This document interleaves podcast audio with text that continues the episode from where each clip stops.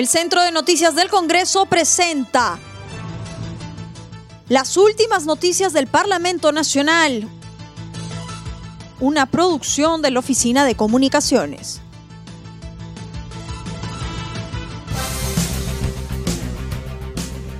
¿Cómo están amigos? Les saluda Rómulo Vargas. Hoy es viernes 21 de mayo del 2021 y estas son las principales noticias del Congreso de la República.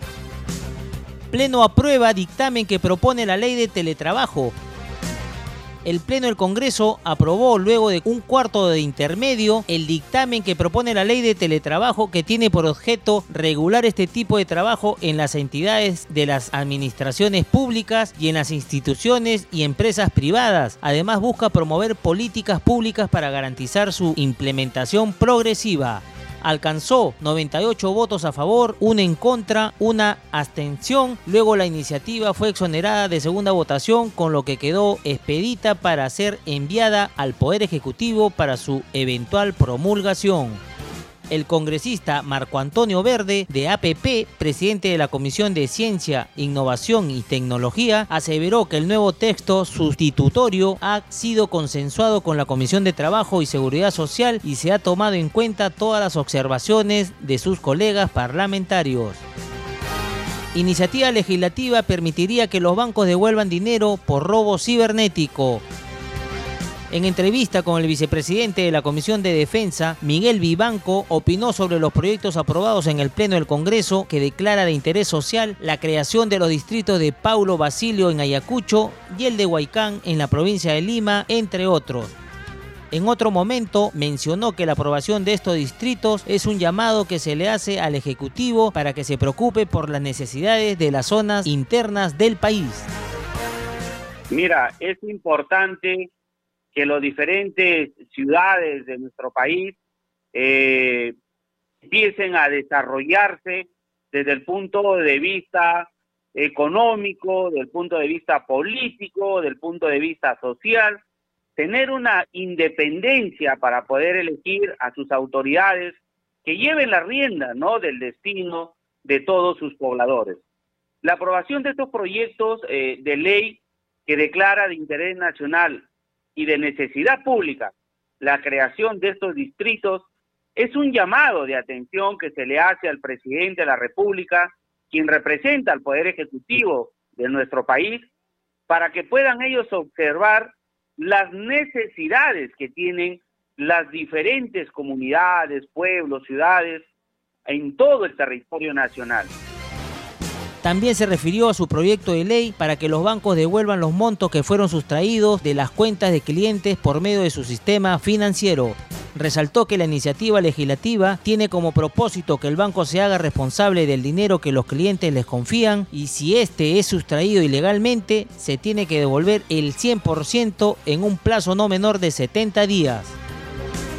Este proyecto de ley asignado con el número 7020-2020 que ha sido derivado a la Comisión de Economía, donde yo ya hice el sustento correspondiente que propone ¿no? que los bancos que forman parte de todo el sistema financiero peruano eh, deben de devolver, o sea, los montos que fueron sustraídos de las cuentas de sus clientes, eh, eh, montos que, ah, que han sustraído violando, o sea, sus sistemas de seguridad y sobre todo que no derivan de algún acto o intervención del cliente. Razón por la cual este proyecto de ley de mi autoría lo que busca es que el banco tiene que hacerse responsable del dinero que los miles de ciudadanos le confían en sus bancos. Y si le roban al banco, violando su sistema de seguridad del banco, pues el banco tiene que devolverle el 100% de ese dinero en un plazo máximo no mayor a 60 días. Así el ciudadano va a tener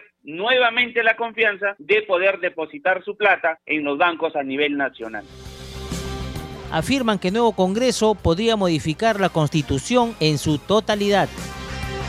En enlace telefónico con el integrante de la bancada de Acción Popular, Jorge Vázquez Becerra, dijo que la reforma constitucional sobre cuestión de confianza debatida por el Pleno del Congreso permitirá salvaguardar la buena relación entre el Ejecutivo y Legislativo. Ahora, eh, existen algunas reformas de carácter muy puntual que van a salvaguardar mientras esa nueva constitución pueda eh, generarse, pueda trabajar, se pueda aprobarse, las relaciones entre el Poder Ejecutivo y el Poder Legislativo. No sé si me estoy explicando bien, ¿no? O sea, todos estamos de acuerdo con una nueva constitución, pero esta nueva constitución no va a estar en menos de unos dos años, porque por más que hagamos eh, todo el esfuerzo necesario, habrá una asamblea constituyente o el nuevo Congreso la, discutirá y eso se implementará en un par de años. Pero mientras esos dos años, tiene que va a haber una relación ejecutivo-legislativo. Entonces, estas reformas, vamos a decir, van a tener ese espacio de duración y creo que eso es importante para salvaguardar el equilibrio de poderes y las relaciones entre ejecutivo y legislativo, mucho más teniendo en cuenta eh, en ambos casos cualquiera de los dos que fuera, eh, vamos a decir, el ganador en las próximas elecciones generales.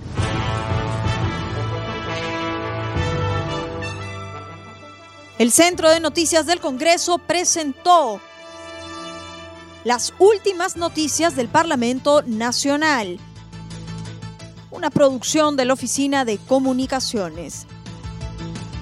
Los invitamos a visitar nuestras redes sociales y sitio web www.congreso.gov.pe.